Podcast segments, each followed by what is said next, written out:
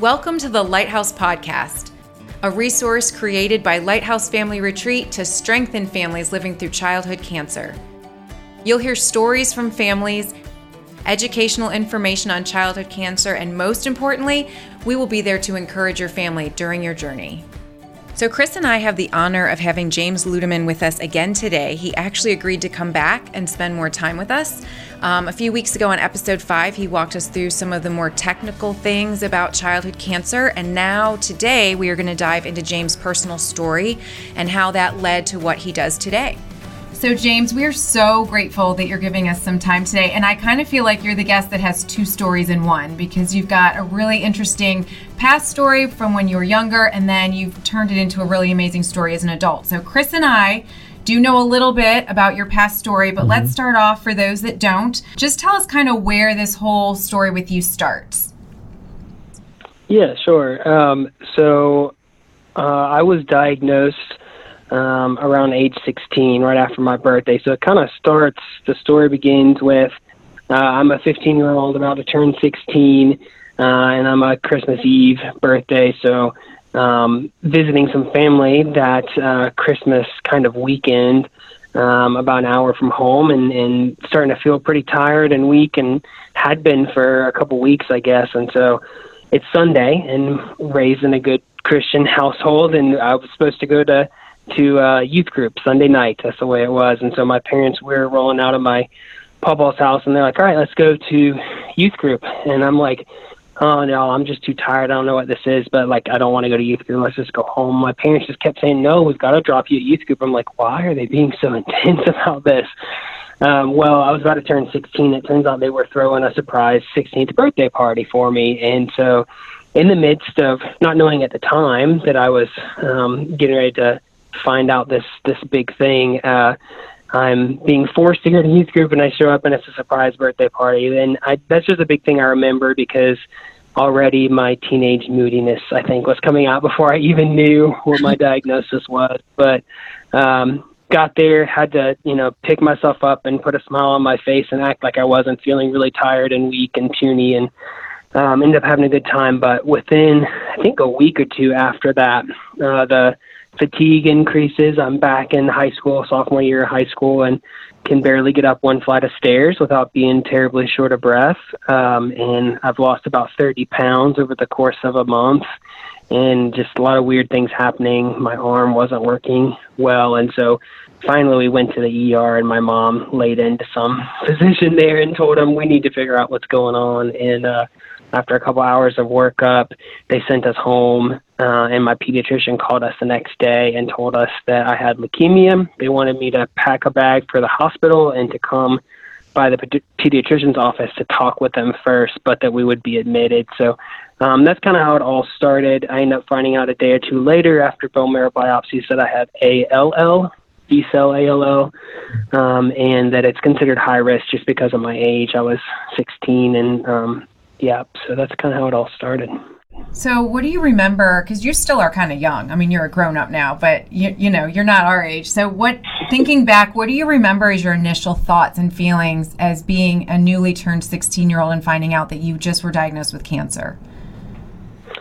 Yeah, I mean, like most people would tell you, it, it's definitely like uh, a whirlwind and feels very surreal at first. I remember that initial day hearing those words, just being very shocked and floored. It was me and my mother at home um, because I was having a day where I felt worse. Um, I remember just being astounded by her strength. She like got off the phone, told me what was up, and before we started packing anything, she just immediately prayed with me um, which had a huge impact on kind of my feelings the rest of the day.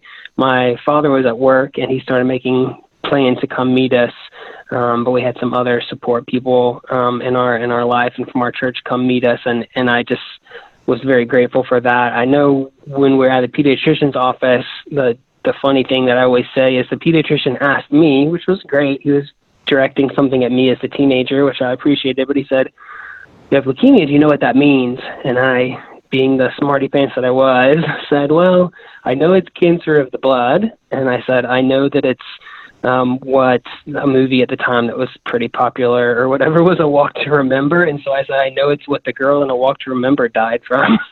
and he thought that was funny. It's kind of like a dark humor thing uh, at the beginning, but that's literally all I really knew about it at the time. And so um, I think my initial feelings were surreal. Um, and then as things developed over the next week, uh, I got a little bit more um, scared and anxious. Um, but I had great people surrounding me, encouraging me, and praying for me. So um, it, it wasn't as um, as drastic or, or scary as it could be for others. I'm sure. Did you know what how long did it take you to really have it set in what that treatment was going to entail? Like did you have a good understanding at first or did you kind of find out in stages? Did you know this oh gosh this is three years? What was your understanding at first? Oh no yeah I, I definitely didn't have a great understanding at the beginning. I um like i said those were the two main things i knew. And so going into the hospital you know we were told to have our bags ready and we went straight in. And I lived in Greensboro, North Carolina at the time, so we went straight into Wake Forest, uh, Brenner's Children's Hospital Wake Forest Medical Center. And um that first week it was intense and there was a lot going on, procedures, lumbar puncture, that stuff, but I I still thought what I was hearing because I was only probably listening to what I wanted to listen to was four weeks, four weeks. We're going to do four weeks, and and what I know now as um, an adult and someone who works in the oncology space uh, as an oncology nurse, uh, that four weeks was just induction, is what we call induction, just to get the disease into remission. And so I think, I don't know how much I really dwelled on how long the process was going to be, but I definitely did not know it was going to be, you know, close to three years. And so I got through that first month um, and thought that I was, you know, progressing towards an endpoint. And when I found out that I wasn't, um, another big part of my timeline that still sticks out here, what um, 17 years later, is that on that day when we're moving from induction to consolidation, uh, families that have been through ALL treatment will know these terms. Um, when I heard and saw they actually printed out my roadmaps for the rest of the tr- treatment, um, that it was going to be two and a half years, I started seething in the office. I didn't let the doctors and nurses know, but I was very upset and uh, told my parents so afterwards. And so here I am, having lost 30 pounds or more, being very pale and weak. I, and it's what February now. I tell my parents when I get home that I need to be left alone, and then I'm going to go chop some wood in the backyard. And God bless them, I think they knew that I needed a moment, and so they actually let this little weakling of a guy go back there and pretend that he had the ability to chop wood out of his anger. But yeah, when that set in, it was definitely the hardest day or one of the hardest days through the whole treatment was realizing that I had a long ways to go. Wow.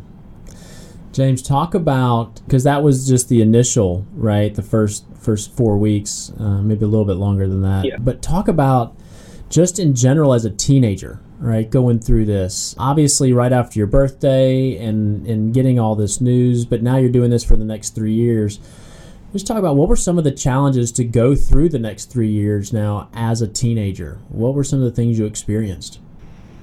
Yeah, sure. Um, so there's a lot of different things that come up in the mind of a teenager. I think uh, one of the big things that happens, and I know from personal experience going through it, and now on the other side, is you're starting to develop your sense of independence and your sense of um, you know, identity separate from your family unit or your parents or however you grew up. You know, you're starting to think of yourself as you and not you plus all these other people necessarily. And so um, that was a really um, difficult thing to, in the midst of that, when you're wanting to be a very um, kind of self-focused, but self-focused in a good way. Like, how, who are you going to become? What kind of an adult will you be? What are your plans?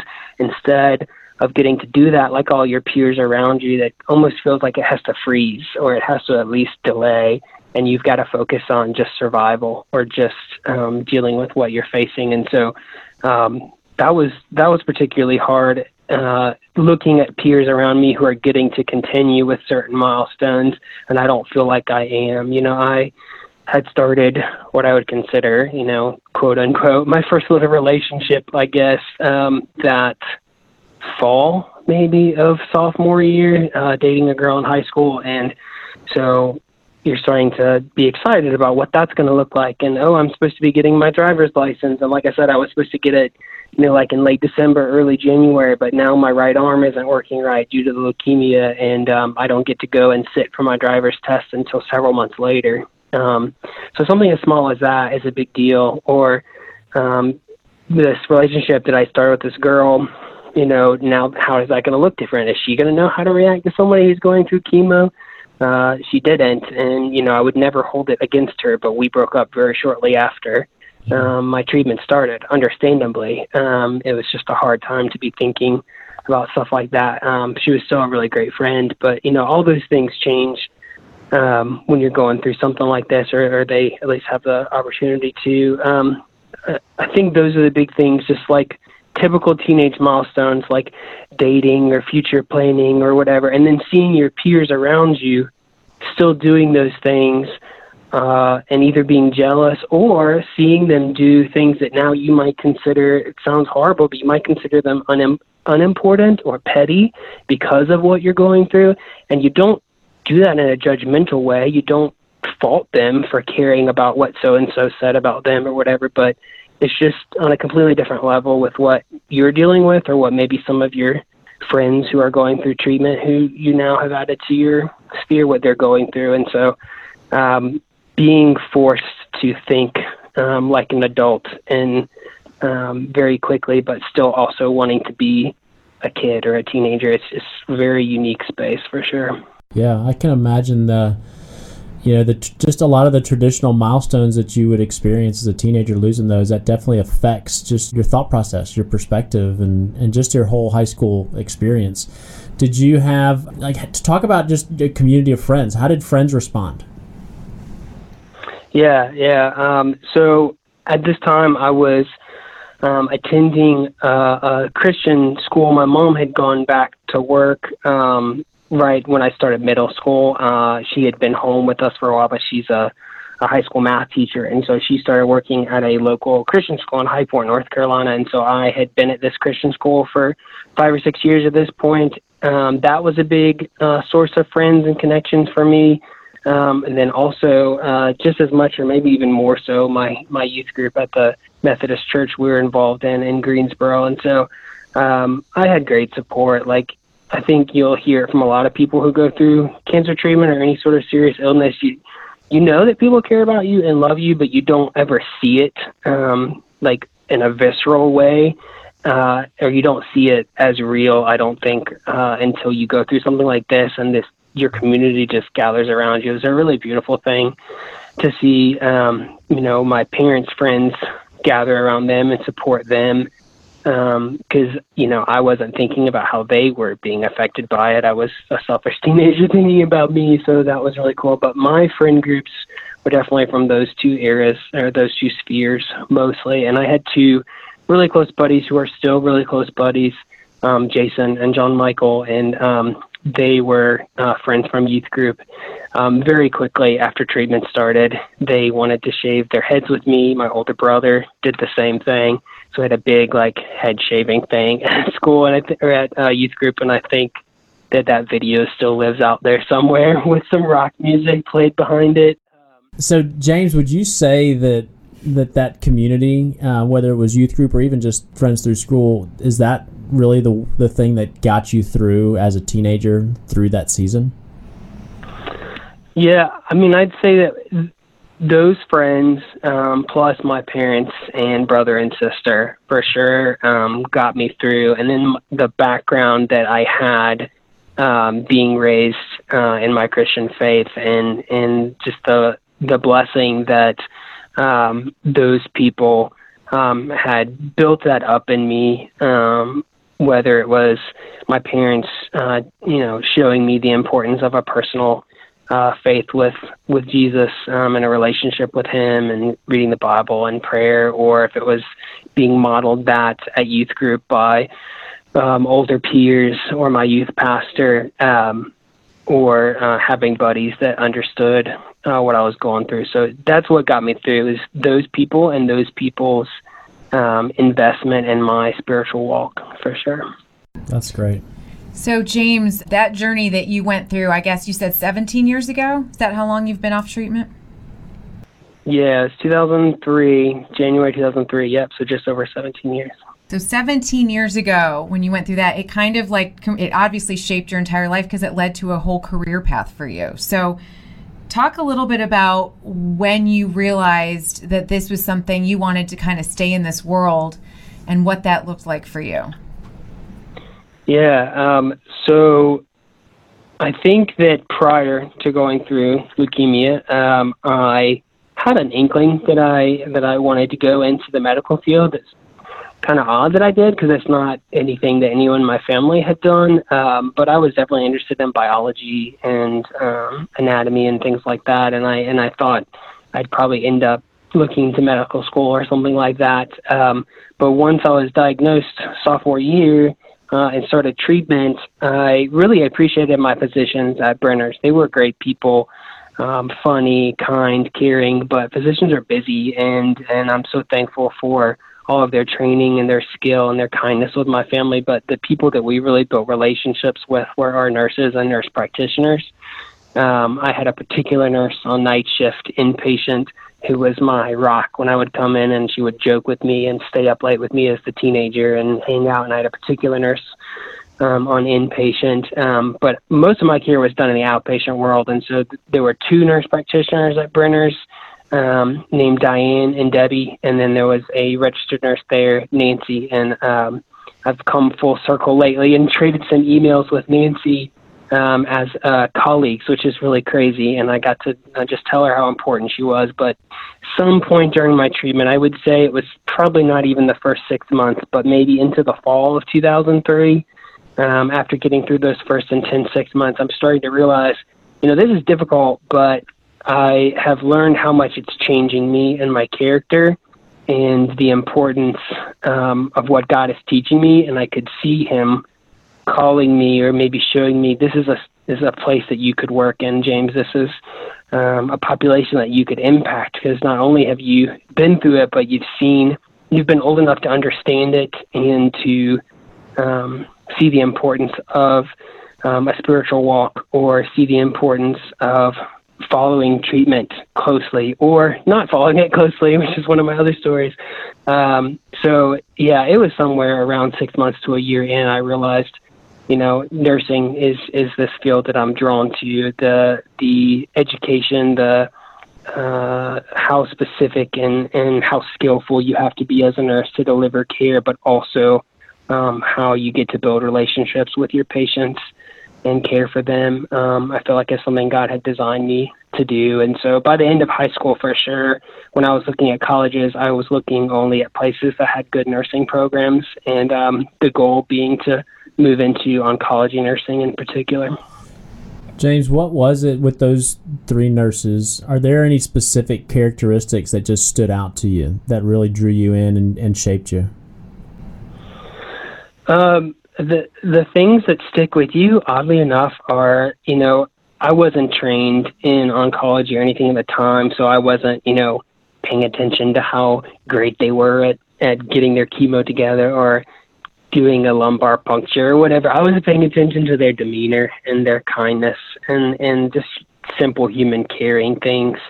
Um, they were funny. They were laid back with me. I think uh, you know, they had probably been working with a lot of sick people, and I was sick, but I wasn't. Uh, you know, I I don't have this story where I was um, in admitted a lot or very very sick, and so I think they. I don't know. It just felt like they almost let their guard down with me and just came in there to hang out with me. And oh, by the way, this is where we are in your treatment, James, and uh, we're going to do this today. So it was like they gave me the license to feel like a normal teenager, even with them, someone who wasn't in my generation or wasn't a buddy, but we got to act like we were buddies. It was really cool. There was one instance where I think I was in either AP biology or anatomy, uh, junior or senior year, and I had to do some sort of project. And I said, Could I come in and have my brother videotape the lumbar puncture? And they just got a kick out of that and they loved it. And I think if somebody asked me now if they wanted to videotape me doing something as uh, intense or as important as that, I'd feel very nervous, but I don't remember them ever being that way. And um, they let my brother make jokes and, and stuff while he was videoing it. And I don't know, but I think that's the main thing I think of is that they were incredibly skillful. They knew what they were doing, and they, but they were caring for me as a person, as a teenager, by making it relaxed and making it fun. They sound amazing. Imagine how Nancy must. Yeah. Her name was Nancy, the one that you got to circle back around with. Yeah. Imagine what that is like to get mm-hmm. an email from somebody that you treated 17 years ago that not only just thanks you and tells you all these great things, but that you inspired their entire career path. Like that is yeah. that's an email not everybody gets in their life. I think that's such a gift that you were able to do it and that she was able to get an email like that. Yeah.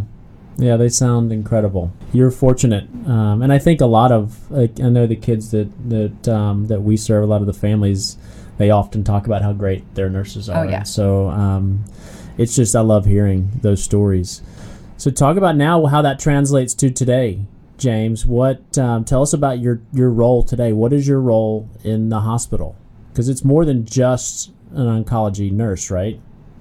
Yeah, it is. And um, so my wife and I moved down to um, the Atlanta, Georgia area in 2016, and um, I for sure thought I was. I had been working as an adult oncology nurse for my first seven years um, as a nurse, and so I had interviewed at Emory University. Great, great facility, and I had planned that probably where I would go. But luckily, my wife had a colleague um, who was a nurse practitioner, and she heard I was flying down to interview. I think only a week before I came down to interview, and she said, "Well, James, as an oncology nurse, needs to interview with us. Give me his resume. I'll get it to the right people." And thank God for her. So I started just on the inpatient unit, but now I work in this split role. So they have some specialty nursing roles, and the one that I heard about when I was interviewing uh, for the inpatient position was patient family educator, and now it's called patient teaching coordinator. Um, and it was a specialty role, only existed on the inpatient units at each hospital at the time, just one nurse uh, for 32 hours a week. But they got to focus just on teaching patients and families about their disease, their treatment, um, ways to cope, um, just all that stuff. And that was something that had developed as a passion for me when my wife and I lived um, in New York. And even before we were married, I, I loved meeting with my adult oncology patients, um, seeing their um, anxiety and their stress. Uh, I didn't love seeing that, but I loved being able to calm that and be able to tell them, I know this is a crazy day. I know that you're scared, but let's talk about these two or three things that I want you to know um, going forward. And next time we'll talk about more. And so I really loved that. And uh, so when I interviewed, when I saw they had a role that was just about that, I was so impressed that a hospital system would invest in that, especially for a nurse a nurse to do that. And so um, I took the inpatient position, hoping and trusting that the Lord uh, could potentially open something like that up one day. And, and then less than a year later, there was something, and I interviewed. And so um, when I got to that interview, I thought it was entirely patient education. It turns out it was a split role between patient teaching coordinator and fertility preservation nurse. And so we're also blessed to have a fertility preservation program. And it's um, made up of five people, and we meet with patients and families um, who are at risk or possible risk for infertility due to their cancer or blood disorders treatment. Um, we meet with them before or during or even after treatment to discuss that risk and any options they may have to preserve their future ability um, for biological children or just family building afterwards, biological or not. And so that was something I didn't know going in was going to be part of the job. It has become one of my very favorite parts of it. And it's the way that I get to meet a lot of our adolescents and young adults in the program because we tend to focus on that age more. Just there's more options for fertility preservation. So it's really increased, um, drawn me back to what I would consider my roots of oncology nursing, which is this uh, teenage age group, young adult age group. It's who I was as a patient, and it's who I'm focused on and passionate about now as a caregiver. So um, I'm really blessed with that split role, and I still work some um, infusion time as well as a clinical nurse. Hmm. So, James, you mentioned fertility. Um, what are and you mentioned that teenagers also obviously are one of your passions. Um, what are some of the other things that teenagers face that maybe the littler ones don't have those challenges? Like, what other things do you come across that you're helping these teenage patients with? Yeah, I mean, I talked a bit about like as a patient, the milestones and things. Um, to hit on the fertility thing, um, treatments can affect uh, uh, have late effects, um, including infertility for all ages. But um, teenage years is is when uh, both girls and boys start to have the ability to pursue a standard of care, what we call a standard of care option for fertility preservation. And so that's why we focus on age group. There are things that younger patients um, could potentially hear about or look into for preserving fertility. Um, they're just not absolutely standard of care yet, and some of them are experimental. So um, I think that's something that teenagers uh, should be talked to about because they have standard of care, true options to preserve their fertility most of the time. Um, and I think some other things would be, you know, really focused on school and transition, life transition. You know, teenagers uh, I think deserve to have school teachers or hospital teachers who understand what it's like to be a middle school or high school kid or understand what it's like to be a kid who's going through treatment and how to support them while they're applying to colleges or maybe having to consider going to school at a, on a distance program or at a community college because they're still in treatment. You know, there's a lot of nuances to that. And so I think um, teenagers that have have great te- uh, teaching liaison liaisons, excuse me, um, who understand that are very important. Um, and then there's sexual health counseling. There's countless things. Um, just all about that transition, just where you switch from being um, considered a child or a minor to being an adult, and and understanding whether they're still on treatment as an adult or they're a survivor, they've got to take ownership of either their past treatment or their current treatment because here they are, it's going to be on them now. And if we don't partner with them as their care providers to help them in that transition, then I really think we're setting them up for failure. And the same could be said for hematology patients. Um, not just oncology. So it's such a unique season for these kids because they're they're at that age where they're not they're not as much kids anymore. You know, they're making that transition uh, into adulthood, and uh, and you've talked about it a, a lot here today. Uh, just the the transition to independence and. Uh, really taking ownership of their own journey, and so, man, it's great that they have someone like you in in the hospital to walk alongside with them. James, I got one more question for you before we wrap up today's podcast, and this one's a little bit a little bit different, maybe a little more unique just from your perspective because you don't quite have teenagers yet. But as a teenager that went through it, and uh, and speaking to parents who are on the other side of this and do have a teenager uh, that are that are going through this, what are one one or two things that you can think of that you you would share? Because there's going to be some parents listening that they have someone that was just like you, your age, uh, and that's going through this. That's going to help them to, to parent their their teenager through this.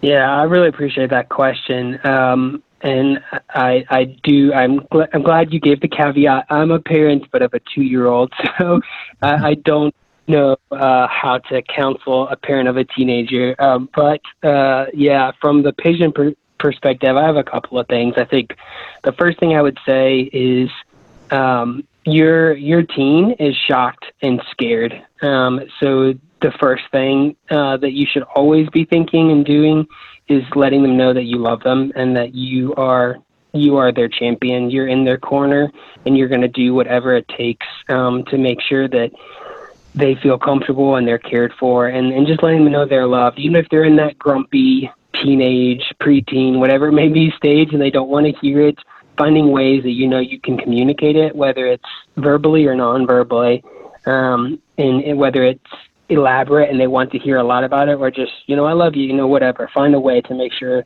they know that you love them and care for them. And um, even if they brush it off, um, they're going to appreciate it. It's going to give them that rock solid anchor that they are looking for in that storm.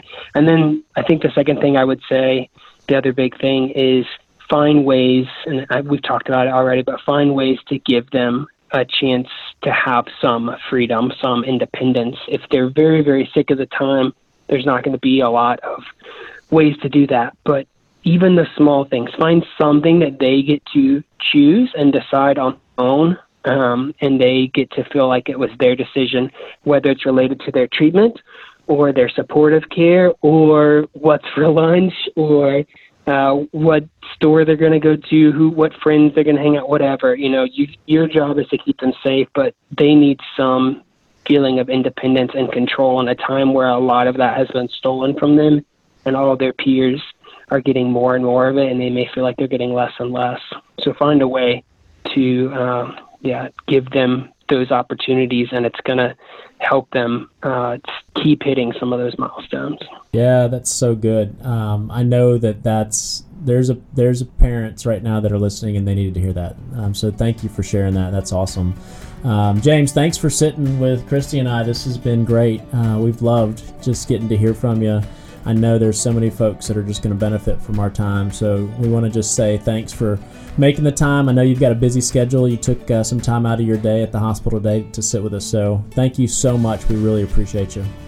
Yeah, of course. Thank you guys for, for investing time in this and for having me. I, I've, I've loved it. Thank you. We are so grateful for James and for all the nurses that care for our families and our kids so well. Thanks for listening to this episode of the Lighthouse Podcast. Hey, please be sure to take a minute to go out and rate and review the podcast. This is going to help families that are not familiar with Lighthouse uh, learn about what's in the podcast and then how it can help them in this season.